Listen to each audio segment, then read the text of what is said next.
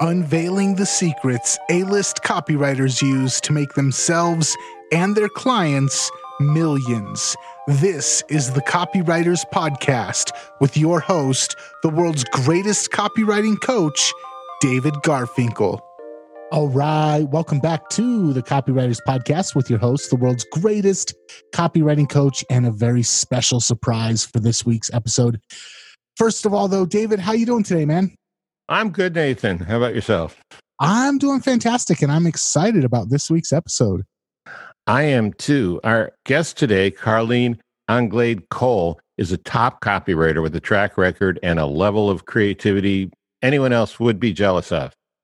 And her latest book is the number one Amazon bestseller, My Life as a 50 plus white male. That's because as a biracial woman, Carline has successfully found a way to get into the mindset of her prospect, which, as you can imagine, is quite different than she is. Today, Carline is a highly in demand freelancer, but I asked Carline if she would trace back the lessons, the early lessons of her career as an in house copywriter for Phillips Publishing, and especially her mentorship with Clayton Makepeace.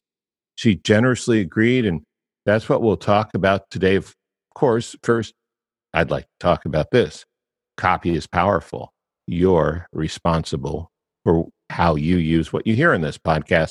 And most of the time, common sense is all you need. But if you make extreme claims and or if you're writing copy for offers in highly regulated industries like health, finance, and business opportunity, you may want to get a legal review after you write and before you start using your copy. My larger clients do this all the time. So, Carline, welcome. Long time coming, and I'm so glad you're here. Hi, David. Thank you very much. Nathan, hi. How are you doing? Good. Good. Glad to have you on. Wonderful. Good. So, Carline, I'm going to guess most people outside direct marketing have no idea what a big publisher like Phillips even is or or was since Phillips now has been reformed with a different name. But I also imagine a lot of people in a direct marketing who've never worked on staff for one of those big publishers think the organizations are different than they really are. When people ask you about working on staff for a company like Phillips, what's the biggest misconception they have, and what's the reality for you? Um, well, I think the biggest misconception is maybe it's just a huge conglomerate company of you know full of all kinds of you know yuppie yups and all this kind of stuff going on, and Phillips was nothing like that at all. Um, first of all, I kind of stumbled into the whole uh, direct industry, direct response industry. I had no idea what it was. My background, I had a job before selling radio advertisement, and so I, you know, then I got married and I had two kids, and so all of a sudden I'm just looking for a job to, to supplement my income to go along with my husband, my firefighter husband's eh, um, crazy schedule.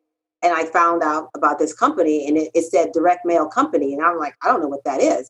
So I stumbled into this this very entrepreneurial company. They were it was a small company, but not tiny um, and they were a financial newsletter publisher.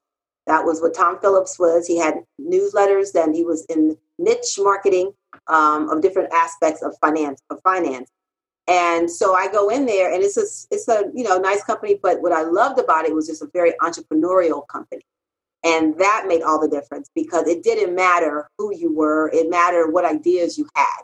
So they really encouraged if you had something to say, say it and let's see how we can grow. And I love that. And I always talk about how Tom Phillips knew my name before I knew his name. Um, I, I had awesome. a job in customer service, making eight dollars an hour, working part time. And I remember my first week there, Tom Phillips would always walk around and say, "Hi, folks. Hi, folks." You know, just you know, whatever. And he comes into the customer service department and says, "Hi, folks," and he goes, "Oh, hi, Carline. Welcome." And I and I'm like, hi, you know, and I look over to some, someone next to me. I'm like, who is that? And they go, oh, that's the president of the company. I'm like, oh, that's him. What's his name? He goes, Tom Phillips. I'm like, oh.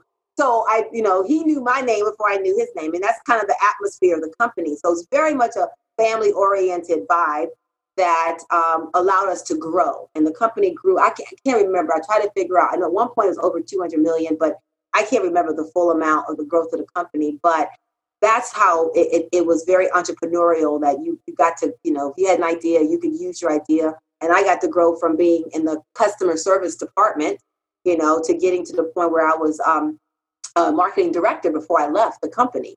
Wow. So in this case, very small family oriented company with big ideas, and we were rewarded with our big ideas. Uh, when the company hit sales, um, that was like I said, two hundred million dollars in sales. Tom took everyone to Disney World. You know, wow. not just you, but your spouse and your children. Um, you know, and we owned Disney World for that weekend. We stayed in the hotel. We had a parade. So he was all about sharing, you know, the, the wealth with us. So that was my experience with the direct response company. That was just awesome. Yeah, that's interesting. You know, um, way, way back in the day, like in the 80s, mm, it's 40 years ago, right? Um, I, I worked for a publishing company um, on the content side as, as an editor and reporter, McGraw Hill. And it was what you described. Most people think of these companies, a lot of muckety mucks. The people who went to the Ivy League schools sort of let you know they were a, a couple notches above you if you didn't, which I didn't. Um, and there were, I was on the 41st floor. This was at uh, uh, 49th Street and 6th Avenue in New York. I mean, it, it, and it, it's exactly the way you describe most people. But yeah, so with the work I've done with Agora Financial, I found it's a lot more like the way you're describing um, uh, Phillips. Um, you know, it, it's the ideas you have. It's very personal, and also, I, I guess the other half of it, which you probably take for granted, is you have more accountability. You know, you you have more opportunity, but you have more responsibility. You you can't bullshit your way through a lot of stuff. You have to own what you say and what you do. Anyway, good. But let's let's get to some juicy stuff. You had the good fortune to have Clayton Makepeace as a mentor. Mm-hmm. Um, you're the only person I've talked to who had him as a mentor personally. Could you walk us through a, a few high points of what it was like to get a copy critique from Clayton? Well, let me tell you, not only um, are you talking to me as the first person who has been mentored by Clayton, but you are talking to his favorite. Oh, all right. Okay. So just so you know, you know, he's all. So I'm what did favorite. you do to become his favorite? I, you know what? I don't know. It's a blessing. Is all I have to say because Clayton Makepeace was probably one of the most phenomenal human beings I have ever met. The most caring, generous person, uh, willing to give his time and energy to help you. When when you when Clayton Makepeace talked to you, you were his world. You know, he focused on who you were. He made you feel very special and important. He listened. You know, he was engaged with the conversation with you. And so that was an amazing power that it didn't matter who you were. He was not a snob. I mean, the guy was a multimillionaire and he walked around with his, you know, um, his, I would they call it, the, what was the team, the Beach, Beach Boys kind of a look, you know, got his little Hawaiian shirt on and his jeans only thing you would notice every so often is if he if he you know moved his wrist, you saw a hundred thousand dollar Rolex on his wrist. but besides that, nothing, nothing about him when you meet him is like, oh, oh, oh, you know, he's very, very much an open person. So I happened to meet Clayton uh, when I was working at Phillips. We uh, were a financial publisher, and then decided um, the company decided to go the route of um, starting a health business, you know, a health group. And I wanted to get into that health group no matter what. And I was able to finagle my way into the health group. And that's how I got to learn about the whole side of, of direct response copywriting, you know, with Clayton, because he was hired to write uh, a promotion that pretty much launched a whole alternative health industry. Um, and we got to be part of that. And I was the marketing manager there, and I was working on the list side but yet, you know, I was these huge royalty checks were going out to this guy named Clayton Makepeace all, you know, every month. In fact, the company was paying him a royalty not to work for anybody else because he was that valuable to them. And so here Clayton comes um, one day, he's coming to visit the company, and Wendy um, Marsh, who became Wendy Makepeace, and I worked together at Phillips on the list side. And so we're we're working together, and Clayton is coming to to visit, and I'm like, Clayton, Makepeace, the big Clayton Makepeace is coming. So when when I when I'm when I get nervous, I just kind of say whatever comes out of my mouth. I just it's a problem, I know, but it ha- it's, it's still a problem. But uh, so here he comes. So everyone's like so excited because Clayton had written this amazing promotion that literally was bringing in thousands and thousands of subscribers every week, and the newsletter got to be like 200,000 subscribers um, at one point. It got to be 500,000 at one point, but it, when it was getting big, it was that number, breaking all kinds of records. So the company wanted him to come and just kind of, you know, little, hey, Clayton's going to be here, whatever. So they were having a party for him, uh, and uh, finally, Wendy and I got were able to finish our work, and we went in. And so I, I was like, you know, being introduced to him, and and I said, and I forget it, and I was like, Clayton Makepeace, you're Clayton Makepeace. I said, with a name like Clayton Makepeace, I was expecting, you know, some Native American with a feather in his hat. I mean, you know, like Indian guy with a not a blonde, blue-eyed teddy bear. And I just said it just like that, and it got so quiet. Like with like it seemed like hours, but it was only a few seconds. It got really quiet, and then Clayton just let out this big laugh. He's like, "Oh, I love it," and he just gave me a hug. You know, he's like, "I love this. I'm gonna like you." You know, because you know, so that was the beginning of our. Know, yeah, yeah, but t- tell tell us about the critiques. I understand oh, he ah. could be a little severe. He's horrible. He's horrible. He's horrible. But it was so great. I, I always tell people every time Clayton Makepeace made me cry, my bank account, you know, blew up you know, just we just got better. So Clayton would be someone, like I said, very nice person, lovable, wonderful person, will tell you he loves you a hundred times. But when it came to copy, oh man, he would zone in on that copy. And I remember the first one of the first critiques he did for me when I was on my own. I had my first project as on a male potency uh, package to write, mm-hmm. and um, so I, I wrote the package. And then I said, Hey, would you mind taking a look at this for me and see, give me some crits on it or whatever? He goes, Sure, no problem.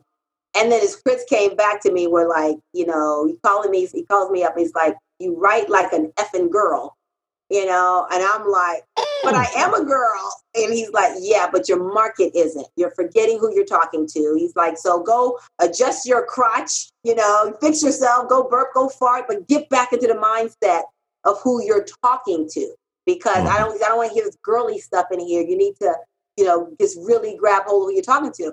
And he just, I mean, slaughtered the package, you know, copy. He's going through, he's like, what is this? You know, what are you talking about? Bring me in here. I mean, he was just literally going through paragraph by paragraph and just, you know, just showing me where I was dropping the ball, right and left, right and left. And I mean, there was so much blood on that page, on those pages. like, you know, like the red eagle, like, oh, is there anything left for what I said? You know? Did you cry? Oh, I sure did. I'm like, is that write like a girl. I'm never gonna make it in this industry. He writes you know? like a girl. I've never heard that before. Yeah. I, you know, so anyway, but I, you know, after I stopped crying and I had my, my Baskin Robbins ice cream, then I mm-hmm. went back and I just started going, okay, what is he telling me? What is he telling me here? Do mm-hmm. it. Just do what he's telling me. And I just kind of going started going through it and go, okay, all right, all right, you know, and just get my mind right, focus on who I'm talking to. And man, when I finished that, my package was going up against a 50 plus year old white male copywriter. And I'm writing to a 50 plus year old white male market. And my package beat. And that was my first control was for the male potency package. Wow. Clayton gave me the crits on that package and it was it was just gold. And so he would do that. I mean, I have in my book I talk about different sections where he's he, I, I gave a sample of where he literally said, You're blowing it here, you're blowing it here, you know, you need to go back over here, you lost me, you do this, and just the the amount of intensity he puts into his his critiques to really try to help you understand you know who you're talking to and why you're not communicating properly. So what what changed in your attitude and your approach as a result of of these critiques and as a result of his mentoring? Always going back to who am i talking to? I started putting photos of my market the picture of who who was like who exemplified my market i will put it right on my computer screen and go talk to that person talk to that person you know and you know it's not forget all the crap just talk have a conversation. Clayton's one was very big, and I say this all the time because I believe in it. He taught me this: is write like you talk, you know, and then talk, and then read your copy out loud. Or in this case, write like a fifty-plus year old white guy talks. It's yeah. Well, yeah, well, but it's still talk, you know, like like right, like people talk, I should say. You know, conversation, yeah. not writing. We're not we're not having we're not putting together the next American novel here. We're having a communication in print. So what would you say? You would you would you would start writing and then you change your mind and shift over. If you were talking to me, like right now I'm saying this, like, oh, I have an idea about that. And I'll switch over and I'll do that. That's how we talk. He says, do that when you write. So it forces me, I mean, use use the breaks. You know, start with the buts and the ands and because, and, you know, and then say, oh, I got something really great to tell you, but I'm going to tell you about it in a minute. Before then, let me go back over here. We do that all the time. So he's yeah. like, incorporate that into your writing so that it feels very natural. And that's what he really taught me how to do. And I and I did it two ways. He would tell me, and then I would read what he, he wrote himself, and I would see it. You know, and I would go, wow, I'm reading this, but I'm actually seeing it. You know, I'm not I'm not reading the words anymore. I'm seeing the experience. And when I can do that, then I know, yes, I'm having a conversation with my reader. So, would you say that was the most important thing he taught you? Was there a, another lesson that you could share with us? Um, that that as far as the writing aspect, yeah, yes, I think absolutely. Another very important lesson he taught me was to just you know have confidence in myself. You know, he said you got to believe in yourself because if you don't believe in yourself, nobody's going to believe. You know, so you got to walk the walk whether you believe it or not. You know, you don't have a client, but go get a client and that that gave me the incentive where when I didn't have any clients, um, just you know, and I was trying to get a, you know, some, trying to get more um, more business, and I got my first control finally. So I used that as an opportunity where I would try to contact the marketing directors and you know the group publishers and whatnot who were hiring, and they would say, "Well, send me your samples." And I thought, okay, hey, how about this? I said, I know you're really busy. So instead of me bombarding you with a bunch of samples, let me send you my most recent control.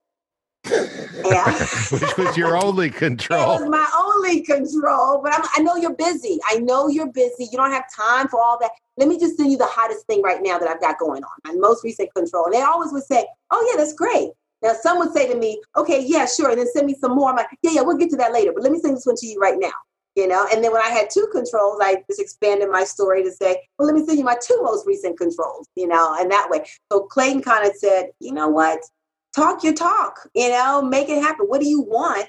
And, you know, make it happen. Nobody's going to do it for you. And he came from a similar background where, you know, he was poor. Nobody gave him anything. He, you know, he worked for it. He, you know, he paid his dues and he did all that stuff and did a phenomenal job with it. So he can relate. Like, yeah, you know what? You don't have no. There's no silver spoons here. You know, mm-hmm. we didn't get those, so we got to make our own. You know, use a plastic spoon and get in that door anyway. Whatever, but you know that i think he helped empower me a lot to build the confidence to say just just try it just do it do it do it you know get the job and then figure out how to do it later that was his whole thing do you have a problem with kindle books? I do. Sometimes i really just want to hold a book in my hand so i can turn the pages and highlight stuff and make notes. That's one reason I recently released the print version of my book, Breakthrough Copywriting. And listen to this. On Facebook, I've gotten pictures posted from around the world, pictures of people holding their printed copy of Breakthrough Copywriting in their hands, including one from an A list screenwriter and marketer in LA's famous Topanga Canyon. He was reading the book in his hot tub. Breakthrough Copywriting is a great book for you, whether you are a beginner or an A-lister yourself, or anywhere in between.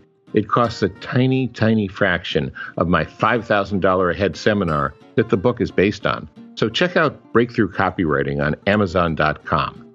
Now, back to the show.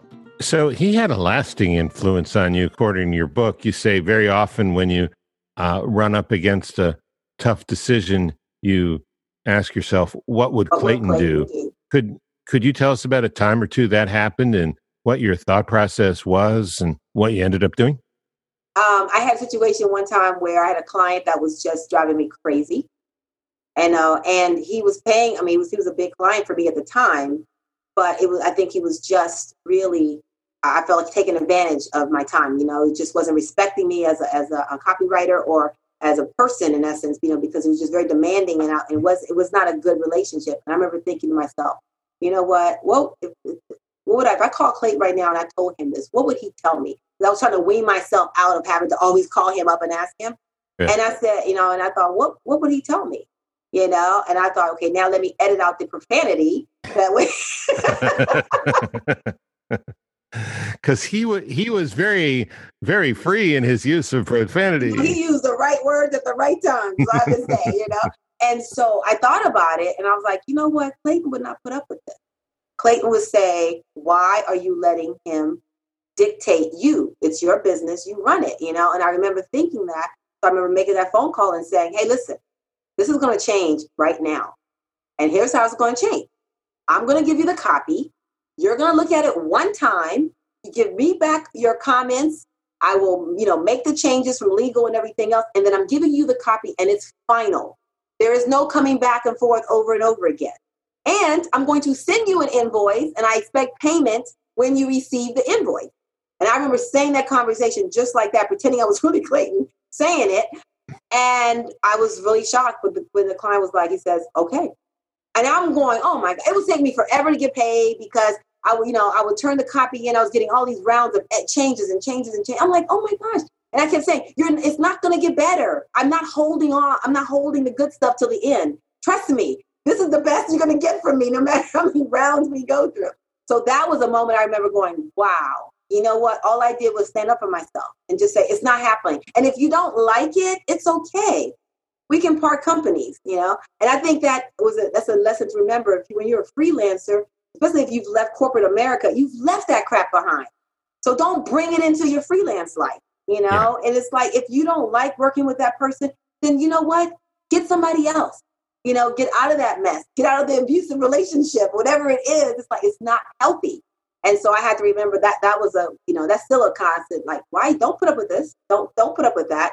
You know, if you put up with it, then they're gonna give keep giving it to you. So that was I, I, I, think every freelancer goes through it and I, I love your approach. It's bold, but it worked, yeah. didn't it? It did work. It was scary because I was saying them and was just shaking, my legs just shaking when I was saying it. But I that's how I felt.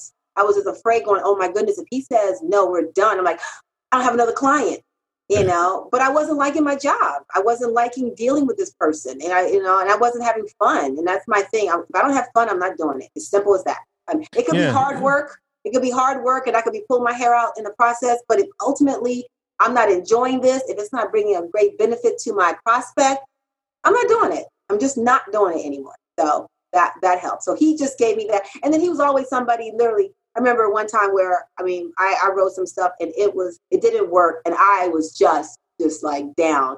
I would call him going, I suck, I suck, I can't believe it.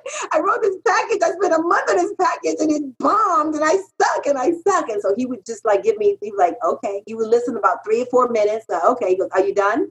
Are you done? He goes, are, are you done? You know, and I'm like, one more thing. And I suck again. You know, I go, no, I'm done. He goes, all right. Now, get your butt back over there and write another package. Go either go call him up and tell him you'll fix it, you know, and then offer to give them new cover tests or whatever you're going to do. But take action. Yes, enough of this whining stuff. Get going, you know. And I love that because I happen what a now. great mentor. Yeah. Like take your five minutes, your wine, wine, wine. And he'll say, "You want some cheese with that wine?" you know.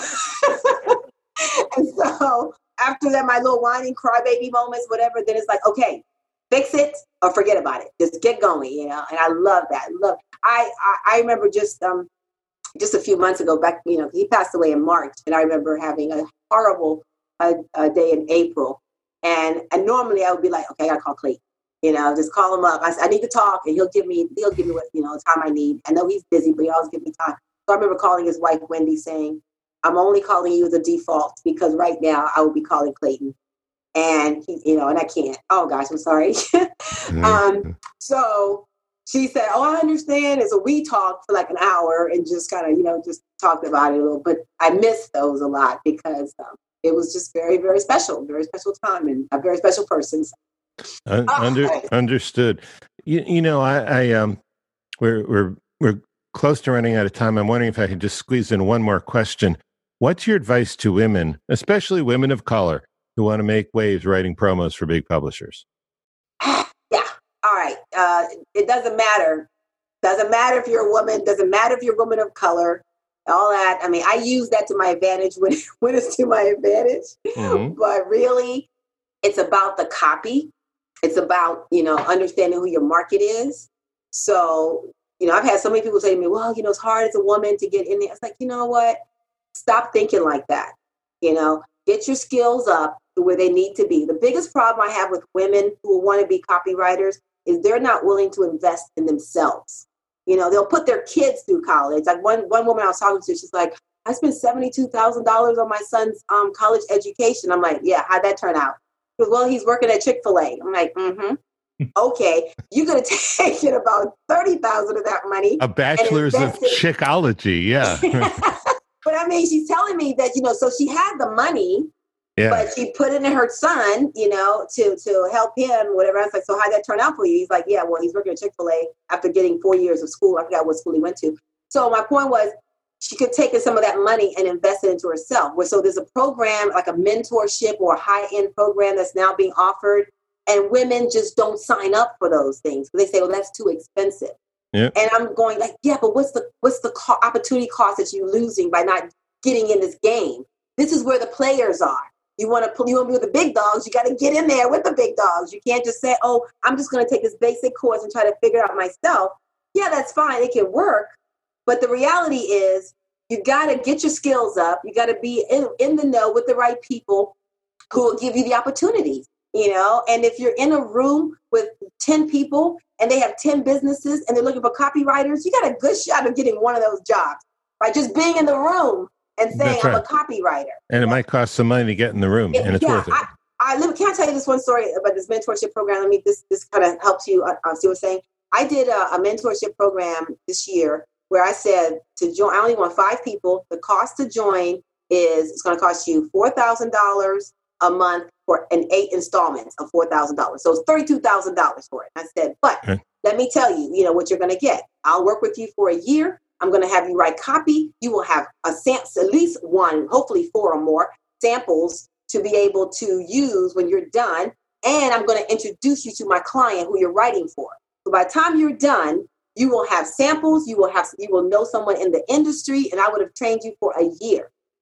Thirty-two thousand dollars is not a lot of money if you look at what if you stack up what that is. I said this is a PhD training, and that's you know for you. So I got my five people, but I did you know I did not get as many women as I really wanted to get. So the point was we're eight months into this program right now, and the people who have stuck with me right now, and I told them by the way, every time you write a package, we test it and it works. I will personally pay you ten thousand dollars. Okay, so you have a chance of not only recouping all your money, you know, but you will make some money while you're in this mentorship program. You know, pretty sweet deal. Like I said, people are, oh, I can't afford, I can't afford, I can't afford it, and I get it. Some people really couldn't afford it, but a lot of people could have afforded if they could see what the value was. So we're eight months into this program, and one of my guys who's doing phenomenal, he's at the point right now, he's about to have four packages tested. If all four package test and win, and I'm helping him because I want him to win. I want him to, you know, I'm like, I want you to beat this, you know. So I'm mm-hmm. not holding back, like, oh, I don't want him to beat my package. I want you to beat it. So he's potentially going to have four packages mailing, getting forty thousand dollars of the, you know, from the thirty-two thousand he invested. So he's going to net eight thousand dollars profit, but he will have four packages that he can now go and take to other clients and say, hey, I wrote this for this leading client, and Carline Anglade Cole was my mentor doing this. I mean, oh my goodness. And I said, and I told him, anybody you talk to, they don't believe you, you tell them to call me. I will verify it for you. So, okay, is $32,000 a lot of money at this point? He said to me, if I had known now what I'm getting eight months into this one year program, he said, I would have found a way to pay you $100,000 for that. He said, because you just Yeah. gave me a six figure career. Yeah. So that was my point with, with women. It's like, don't sell yourself short. Invest in yourself. If you really think you've got it, then just go out there and, and do it. I mean, you don't, people are, are doctors overnight. You know, they have to pay their dues and learn their skills to become a skilled surgeon or a skilled lawyer or think it whatever. costs a little more than thirty-two thousand dollars to go to med school, too. a tad bit, but you can make the amount more more money than a doctor and with a lot less bills that go along with it. Well, well, listen, we're out of time, but I want to he- I want to hear about your book. It's called My Life as a 50 plus year old white male How a Mixed Race Woman Stumbled into Direct Response Copywriting and Succeeded. So it's part uh, autobiography, it's a marketing story, and it's an empowerment story. It is meant to like really say, get off your butt and get it done. Carline, thank you so much. This is wonderful, and maybe you can come back in a week, which would be really about five Great idea. I might be wearing the same clothes. Who knows? Yeah, that's okay. We don't mind. We will too, just, just to All make right, you feel comfortable. Uh, where's the uh, Carline? Where's the best place if people want to check out your book? Amazon. Amazon. Amazon.com. Just yep, Google me on Amazon or go to my website, carlinecole.com. My book is on there. You can click and you can find out all about the book in there. And by the way, on my book, you buy the book, whether it's Kindle for 10 bucks or paperback for 20 bucks or whatever audio is coming out, whatever you buy, when you buy that book, in my book, you have $950 worth of my copy vault. I mean, like real, my actual winning sales promotions that you can have access to absolutely free when you buy my book. So I'm, I'm not making, I'm not doing this book for the money, obviously. A $10 book versus, I mean, a $20 book versus uh, $950 of stuff I could be selling on my website.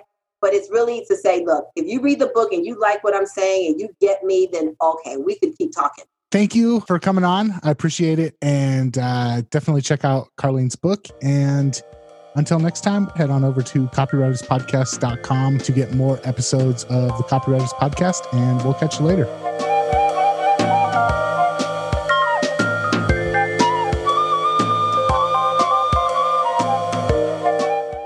Hey, if you enjoyed today's podcast, be sure to subscribe, rate, and review on your favorite podcast app so we can get into ears of more listeners.